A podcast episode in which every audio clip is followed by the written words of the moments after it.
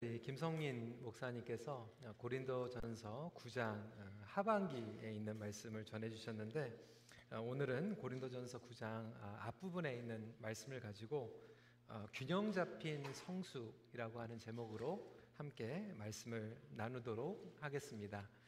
하나님께서는 우리가 영적으로 성숙해지기 원하십니다. 성장주의가 결과주의 아, 그리고 성과주의로 어, 몰아가는 그러한 경우를 우리는 많이 보았습니다. 아, 한국 경제가 급성장을 어, 했는데 아, 그 급성장 때문에 많은 그 위험 요소와 어, 여러 가지 또 해로운 것들을 보기도 하였고요. 또 한국 교회가 급성장을 했는데 그 성장 가운데에서 성숙하지 못해서 일어나는 분쟁과 그 어려운 갈등들을 우리는 보았습니다. 그렇다고 해서 성장이 나쁜 것은 아니죠. 우리에게는 성장이 반드시 필요합니다. 성장하지 않을 때 경험하는 이 안타까움을 우리는 너무나도 잘 알고 있습니다. 우리 부모로서 자녀들이 성장하지 않을 때 얼마나 답답합니까?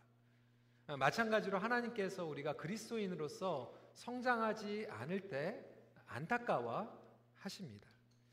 근데 이 성장은 성숙으로 이어져야 됩니다. 왜냐하면 성숙이 없는 성장은 결국 문제, 문제 를 안게 되기 때문에 그렇습니다. 그러면서도 계속 같은 문제를 가지고 고민하고 넘어지는 미성숙한 모습을 우리 자신이 보게 됩니다. 염려하지 말아야지, 넘어지지 말아야지 하면서도 우리는 똑같은 문제를 가지고 넘어지고 여전히 염려합니다. 아, 다른 사람들 좀 넓게 좀 안아줘야지, 좀 품어줘야지 하면서도 우리는 똑같은 그 문제에 어, 걸리게 되면 그 사람들을 용서하고 포용해 주는 것이 결코 쉽지가 않습니다. 이렇게 미성숙한 나 자신의 모습을 보면 볼수록 얼마나 부끄럽게 여겨지는지 모릅니다.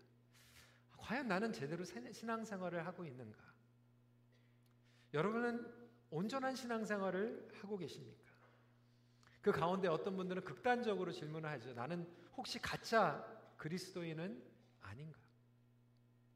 예수 그리스도께서 우리 안에 살고 역사하시고 계시지만 미성숙한 가운데 머물러 있을 때 우리에게는 이러한 고민이 있을 수밖에 없습니다.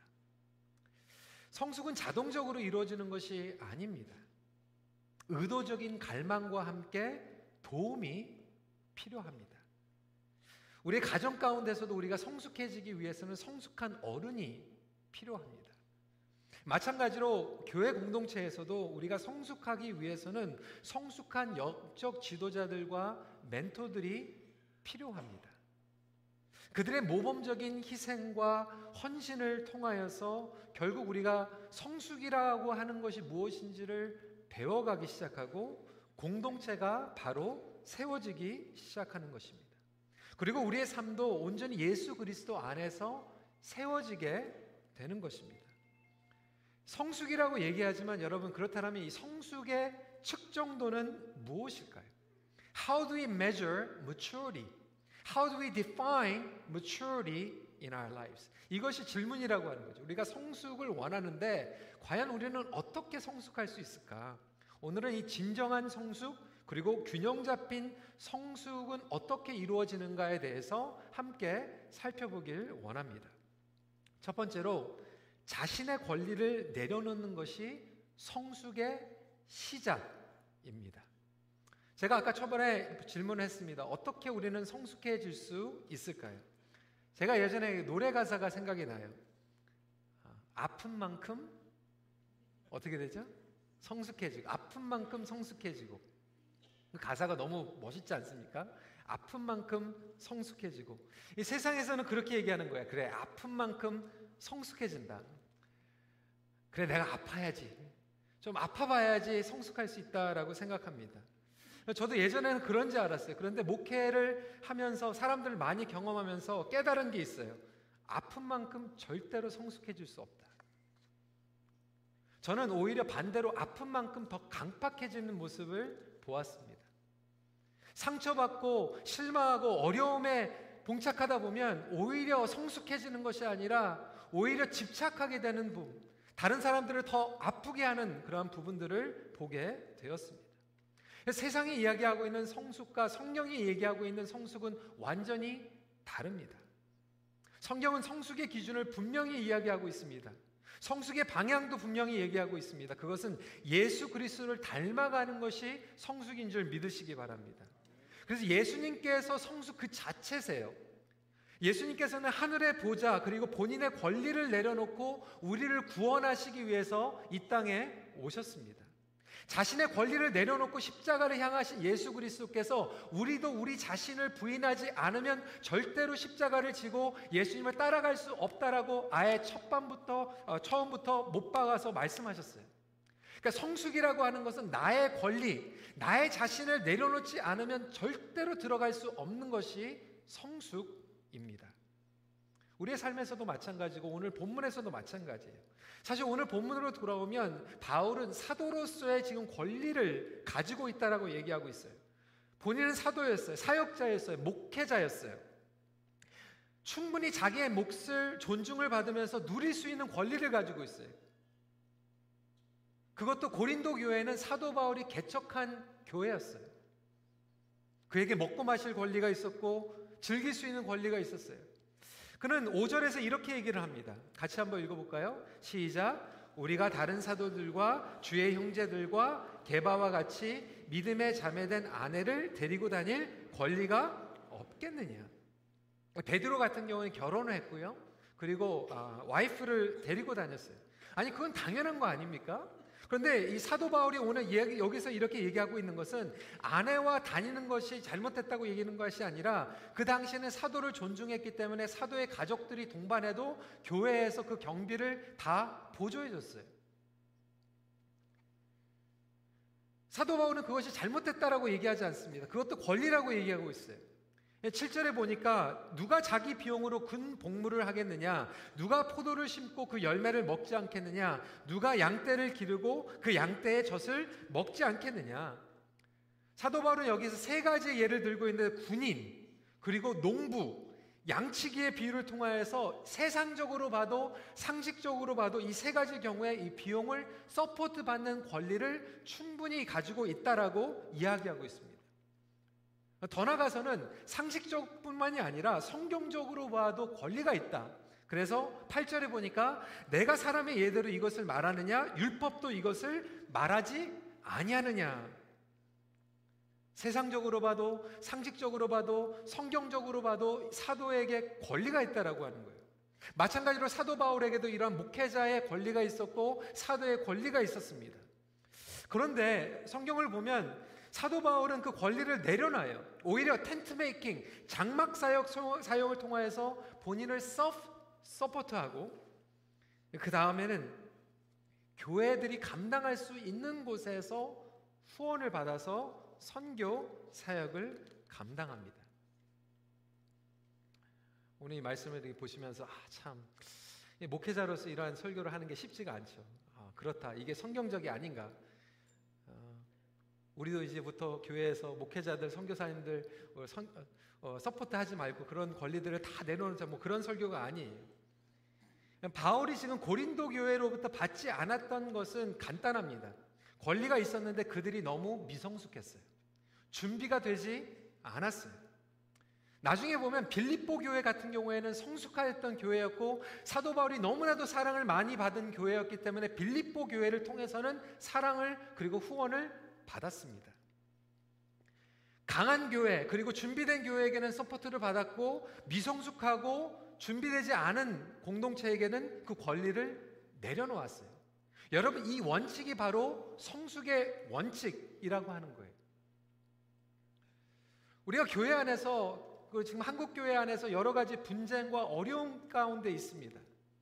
여러분 그 이유가 왜 그렇습니까?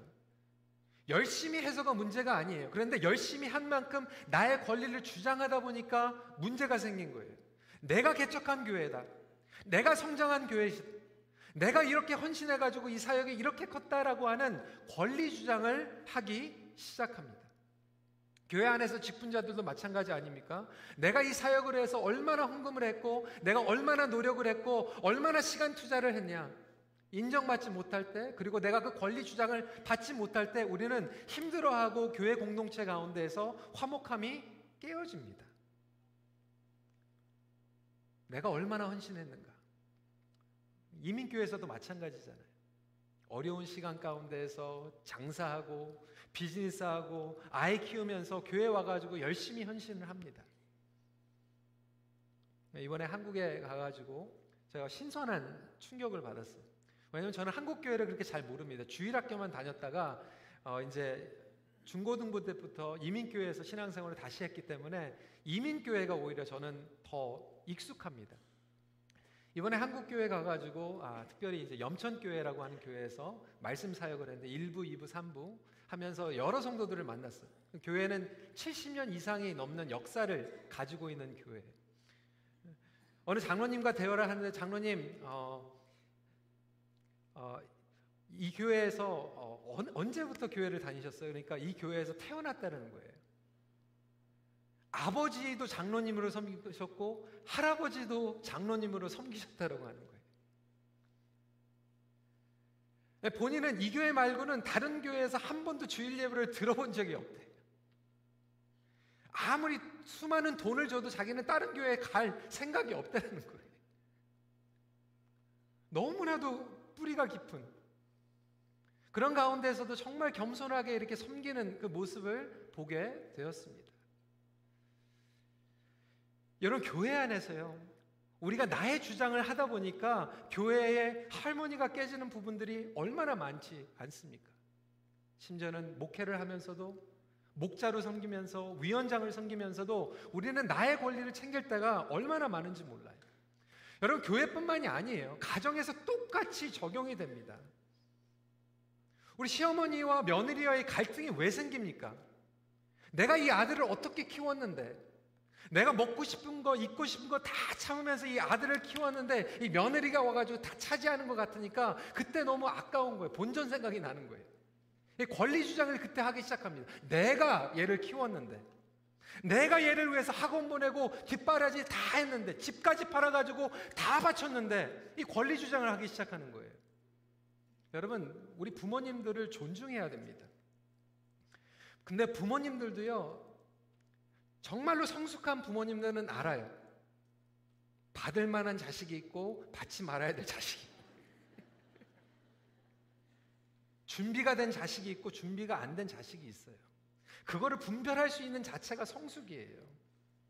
여러분 티네이저를 가진 부모님들도 똑같지 않습니까? 우리가 좀 이제 티네이저를 가진 부모님들이 되면 좀 무추어 해가지고 성숙해가지고 걔네들을 좀 방황하고 조금 삐뚤어 나가고 해도 우리가 좀 너그럽게 받아주고 품어주고 기도해 주는데 왜 집에서 이 전쟁 사태로 돌입이 되냐면 우리 부모님들이 사춘기 아이들과 레벨이 똑같아서 그래요. 똑같으니까 싸우는 거예요. 그러니까 부모로서 우리가 성숙의 자리로 나가야 되는데 성숙하지 않으니까 우리 아이들이 보니까 만만한 거예요. 영적으로 봐도 정서적으로 봐도 부모랑 나랑 레벨이 비슷한 거예요. 그러니까 자기네들 I fought with my parents 그러는 거예요. 나 엄마랑 싸웠다고. 여러분 정말로 성숙하면요 아이들이 엄마랑 싸웠다는 얘기를 못해요. 어떻게 엄마하고 싸워요? 어떻게 아버지하고 싸워요? 부부의 관계도 마찬가지예요. 맨날 똑같은 거 가지고 계속해서 싸우는 게 이유가 뭐냐면 나의 자신의 권리 주장을 내려놓지 못하니까 성숙의 자리로 나가지 못하는 거예요. 그러니까 신앙생활을 해도 10년, 20년, 30년, 어떤 분들은 50년, 60년 했는데도 성숙의 자리로 나가지 못하는 이유가 한 번도 나의 자신을 내려본 적이 없고 나의 권리 주장을 내려놓을 생각이 없는 거예요. 그러다 보니까 여전히 수십 년이 됐는데도 우리는 미성숙한 잔치에서 제자리 걸음만 하고 있습니다. 예수님께서는 성숙의 기준을 보여주셨어요. 자신을 내려놓을 때만 성숙에 들어가게 됩니다. 결혼 생활 수십 년 하신 가운데서도 아직도 결혼 생활이 성숙지 못하고 부모를 지금 결혼까지 보냈는데도 아직도 성숙하지 못해가지고 그 정말 딸 같은 며느리 용서해주지 못하고 정말로 그 아들 같은 사위 아니면 그 집안 가운데서 그런 고부 갈등과 여러 가지 갈등 가운데서 그거 하나 고, 극복하지 못하는 삶 가운데 성숙하지 못한다라면 하나님께서 주시는 것은 간단해요. 상대방이 변하는 것이 아니라 내 자신이 나의 권리 주장을 내려놓을 때 성숙의 시작이 일어날 줄 믿으시기 바랍니다. 두 번째로 자유와 절제 사이의 균형을 잡는 것이 성숙입니다. 성숙한 그리스도인들은 한쪽으로 치우치지 않아요. 균형을 잡습니다. 극단적으로 치우치지 않아요. 다른 관점을 동의하지 않아도 볼 수 있고 들어줄 수 있는 것이 성숙이에요. 우리 한국인 정서에는 참 이게 쉽지가 않아요. 이번에도 한국에 나갔더니 너무나도 극단적으로 치우쳐 있는 들으려고 하지를 않는 거예요. 제가 영어권 목회를 수십 년 동안 하면서 어, 우리 미팅을 하게 되면 영어권의 어, 미팅의 특징은 이거예요. 두 분이 다른 의견을 가지고 있어요. 그럼 A라고 하는 분이 저한테 이제 이러한 주장을 하는 거죠. 그러면 제가 그걸 듣고 I understand where you coming from. 아, 무슨 말 하는지 알 것 같다고. 근데 저쪽에 가가지고 또 반대 방향을 얘기하면 반대 방향을 들으면서도 저는 똑같이 얘기해요. I understand where you are coming from. 무슨 말을 하는지 알겠다. 이해는 하지만 동의 안 해도 돼요. 근데 제가 한국어 목회를 하면서 이게 힘든 게 뭐냐면 이분이 얘기하셔가지고 얘기하시니까 제가 I understand where you are coming from 그러면 나중에 얘기해요. 노 목사님 허락했다.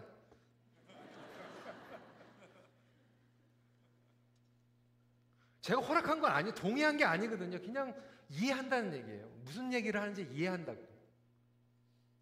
그런데 우리는 이해한다는 거하고 동의한다라고 하는 것을 자꾸 컨퓨징 합니다. 여러분 그것이 사실 미성숙한 거죠. 그러다 보니까 이 자유에 대해서도 굉장히 미성숙한 의미를 가지고 있어요. 자유의 의미를 모르는 사람에게 자유를 주어주면 자유가 방종이 일어나게 됩니다. 교육부 아이들 가운데서 체육관 에서도 막 싸우는 애들이 있어요. 막 때리고 막 공 뺏고 그래가지고 그렇게 하면 안 된다 그러면 애들이 뭐라 그러는지 알아요? It's free country. I get to do whatever I want. 그게 자유가 자유가 아니죠. 방종이죠.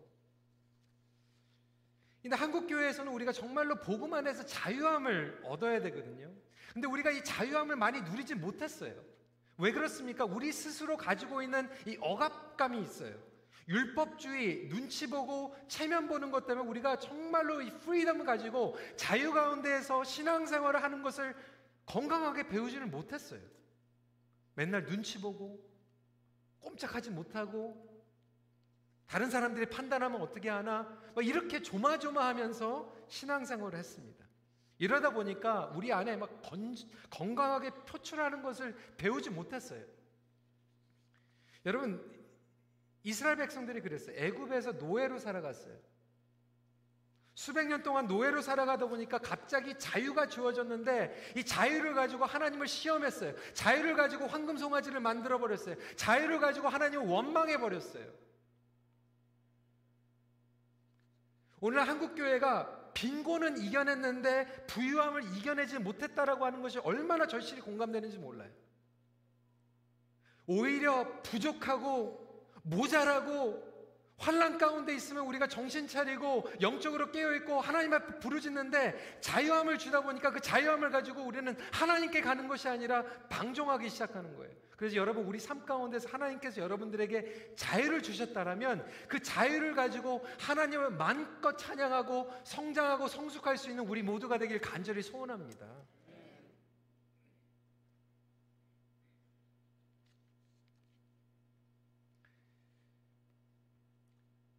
여러분 사도 바울은요 그 자유를 누렸어요. 이방인들과 함께 어울렸어요. 복음을 전했어요. 그렇지만 그 한쪽에는 또 절제를 가지고 있었죠. 19절 말씀 같이 읽도록 하겠습니다. 시작. 내가 모든 사람에게나 자유로우나 스스로 모든 사람에게 종이 된 것은 더 많은 사람을 얻고자 함이라. 복음을 위해서 자유를 가지고 있었는데 또 절제를 했어요. 여러분이 절제와 멈춤은 우리에게 절대로 필요합니다. 특별히 우리 문화는 빨리빨리 더 크게 더 많이 이런 문화를 가지고 있어요. 인터넷 속도 조금만 느리면 얼마나 답답해 합니까? 한국에서 갓 이민 오신 분들 전철에서 지하철에서 어, 인터넷 와이파이 안 터지니까 얼마나 답답합니까? 한국에 가니까요 이번에 제가 주로 한 게 지하철을 타면서 사람들을 관찰했어요. 지하철을 타면서 사람들을 관찰하니까 90% 이상은 여러분 뭐 하고 있게요? 어떻게 이렇게 잡을 잘 맞? 셀폰 보고 있어 휴대폰. 어떤 분은 보니까 휴대폰 보면서 고스톱 치고 있고 어떤 분은 휴대폰 보면서 영상 보고 있고 제 옆에 지하철을 타고 있는데 제 옆에 있는 청년은요 10분 이상 게임을 계속 하고 있는 거예요. 멈추지 않고 갑자기 이제 전화가 온 거죠. 전화가 딱 오니까 고객님 안녕하세요 이렇게 바뀌는 거예요. 그러더니 이제 제가 옆에, 옆에서 듣, 는데 이렇게 얘기하는 거예요. 아, 죄송합니다. 제가 너무나도 시간이 없어가지고, 아, 전화를 못 드렸습니다. 죄송합니다. 제가 확인하고 바로 전화 드릴게요. 전화 끊고 나서 또 막 게임하는 거예요. 아, 어떻게 그렇게 위선적일까? 아니, 정신이 없이 막 이렇게 가는 거예요. 계속해서 막 썰폰 보면서 이러고 다니고. 어디론가 향하고 있는데 멈출 줄을 못, 못 하는 거예요. 우리 인생에서도 마찬가지 아닙니까? 여기서도 막 사우폰에 중독되신 분들. 절제를 할 수가 없는 거예요. 단편적인 예이지만 여러분 사도 바울은 죄로부터의 절제 결국 이것은 하나님의 은혜에서 온다라고 이야기를 하고 있어요. 정말 우리에게는 멈춤이 필요해요. 좀 끌 수 있는 멈춤이 필요하고요. 스탑할 수 있는 멈춤이 필요한데 우리 스스로 안에서는 절대로 이런 능력이 없다라고 하는 거예요. 전적인 하나님의 은혜와 성령님의 능력 가운데에서 우리에게 절제와 멈춤을 주실 줄 믿으시기 바랍니다. 이것이 회개예요. 이것이 바로 교회 공동체의 중요성입니다. 여러분 우리가 주일날 모여 있는 게요. 여러분 그냥 단순히 예배 드리기 위해서 있는 것도 있지만 하나님께서는 뭐라고 말씀하시면 세상에서 정신없이 방향 없이 우리가 막 달려가고 있는데 주일날 여기 완자가 좀 멈추라는 거예요. pause. 멈추면요. 우리의 죄가 보이기 시작하죠.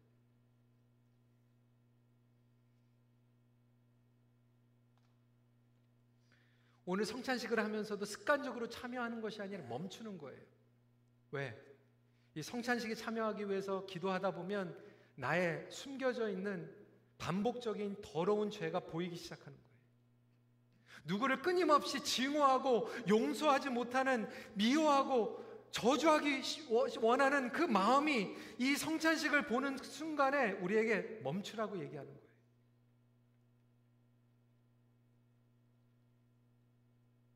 우리에게는 절제할 수 있는 힘이 없지만 하나님께서는 교회 공동체를 통해서 이렇게 만드시는 거예요. Stop. Pause. Slow down.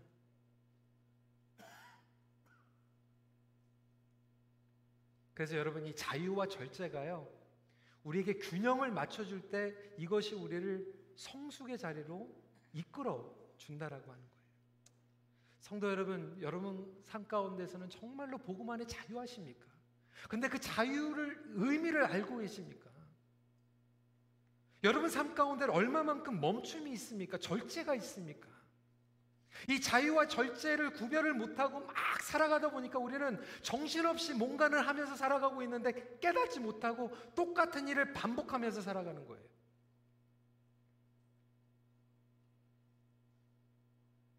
많은 사람들이 다시 시작하면 돼.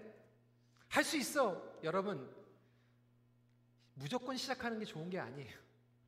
제대로 시작해야 돼. 어떻게 시작하는가?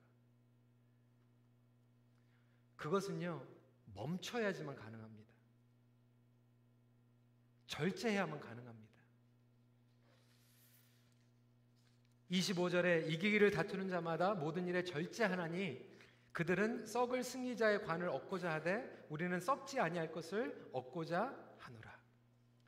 여러분 그런데요. 이 자유와 절제 가운데 균형을 맞추는 게 쉽습니까?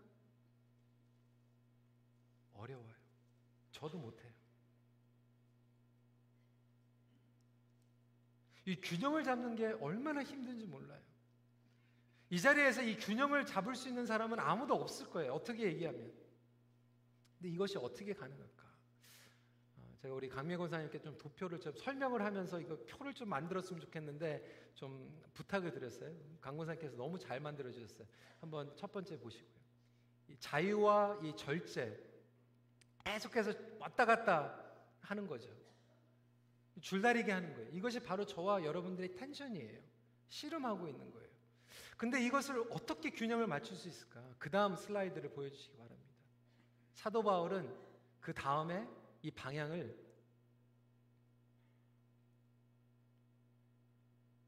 방향성을 가져야만 균형을 맞출 수 있다. 어떤 방향인가요? 사명의 방향이다라고 설명을 하고 있는 거예요. 그러니까 이 자유와 절제 가운데 우리는 균형을 맞출 수 없지만 우리가 어떠한 사명을 가지고 가는가가 특별한 목표와 에임을 가지고 있을 때 균형을 맞추며 나갈 수 있다. 좁혀갈 수 있다라고 이야기하고 있는 거죠. 그래서 마지막 포인트로 성숙은 방향성과 과정을 소중히 여기는 지혜입니다. 사도 바울은 사명과 부르심을 상기시키고 있어요.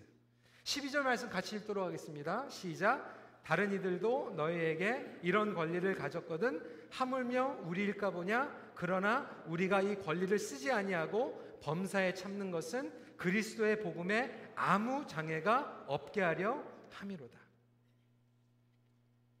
여러분 세상적인 성숙은 어떤 성숙입니까?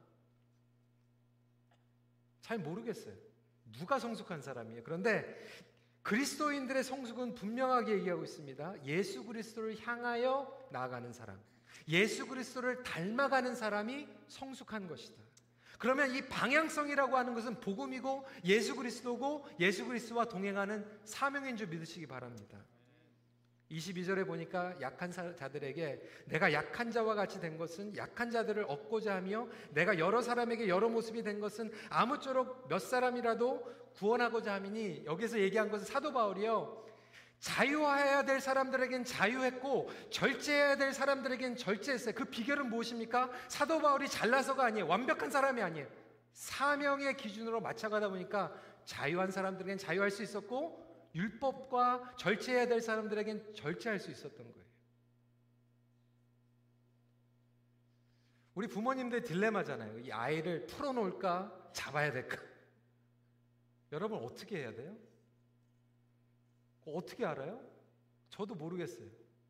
근데 결론은 보니까 오늘 말씀해 보니까 사명이에요. 우리 아이들이 나중에 어떠한 사명을 가진 사람이 되면 좋겠는가. 그것 때문에 때로는 풀어주기도 하고 때로는 잡기도 하고. 여러분 이 방향성이라고 하는 것은 결국 과정이잖아요.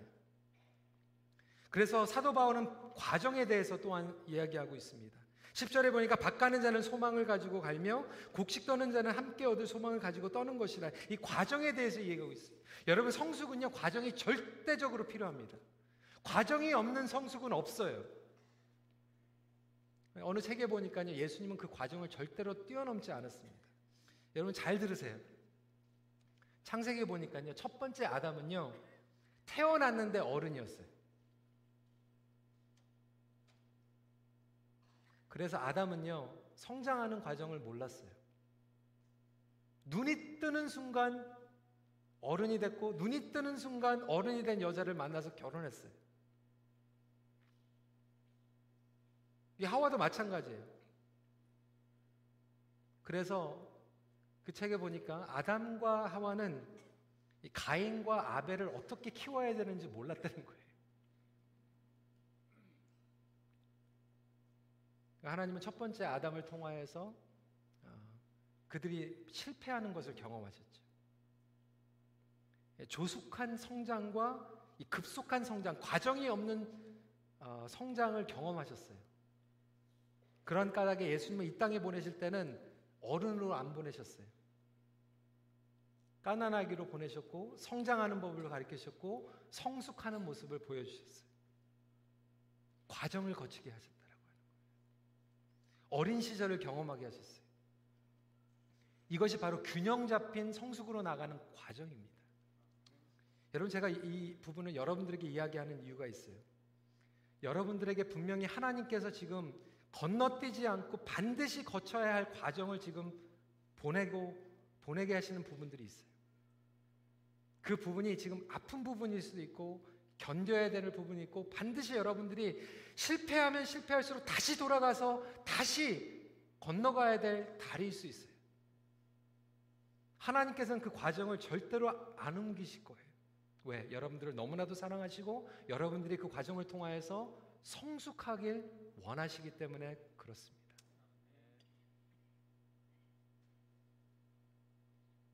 그런데 그 과정은 절대로 헛되지 않아요.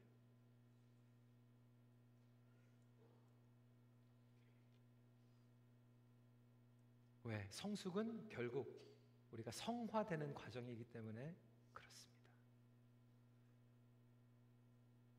성화는 선택 과목이 아닙니다. 구원의 필수 과목입니다. 똑같은 일을 계속해서 반복하고 있는데 그 과정을 되풀이하고 있는데 아직도 배우지 못하고 아직도 똑같이 넘어지는 이유는 무엇일까요? 내가 내 권리를 내려놓지 못하고 있기 때문에.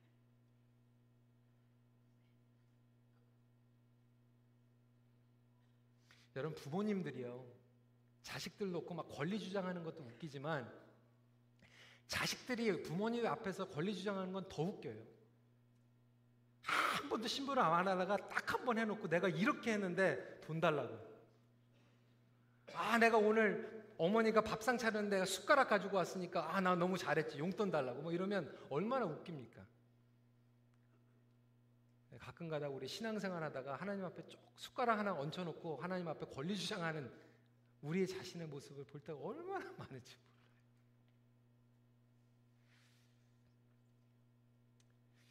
오늘 말씀을 정리합니다.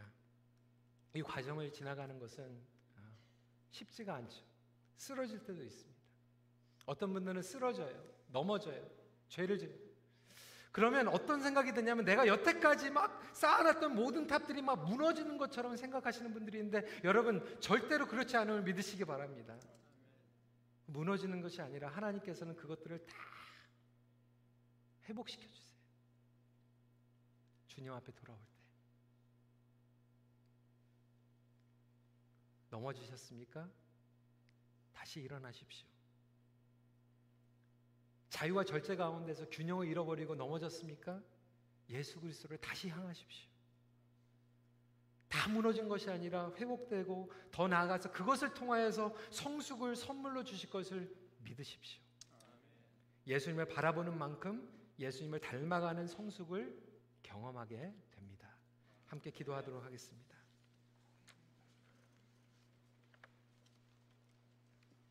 성도 여러분, 오늘 말씀을 붙잡고 함께 기도하는 시간 먼저 갖도록 하겠습니다. 주님께서는 우리를 살리시기 위해서 자신의 모든 권리를 내려놓으셨어요. 여전히 우리의 삶 가운데에서 하나님 앞에서 권리 주장하고 있는 부분들.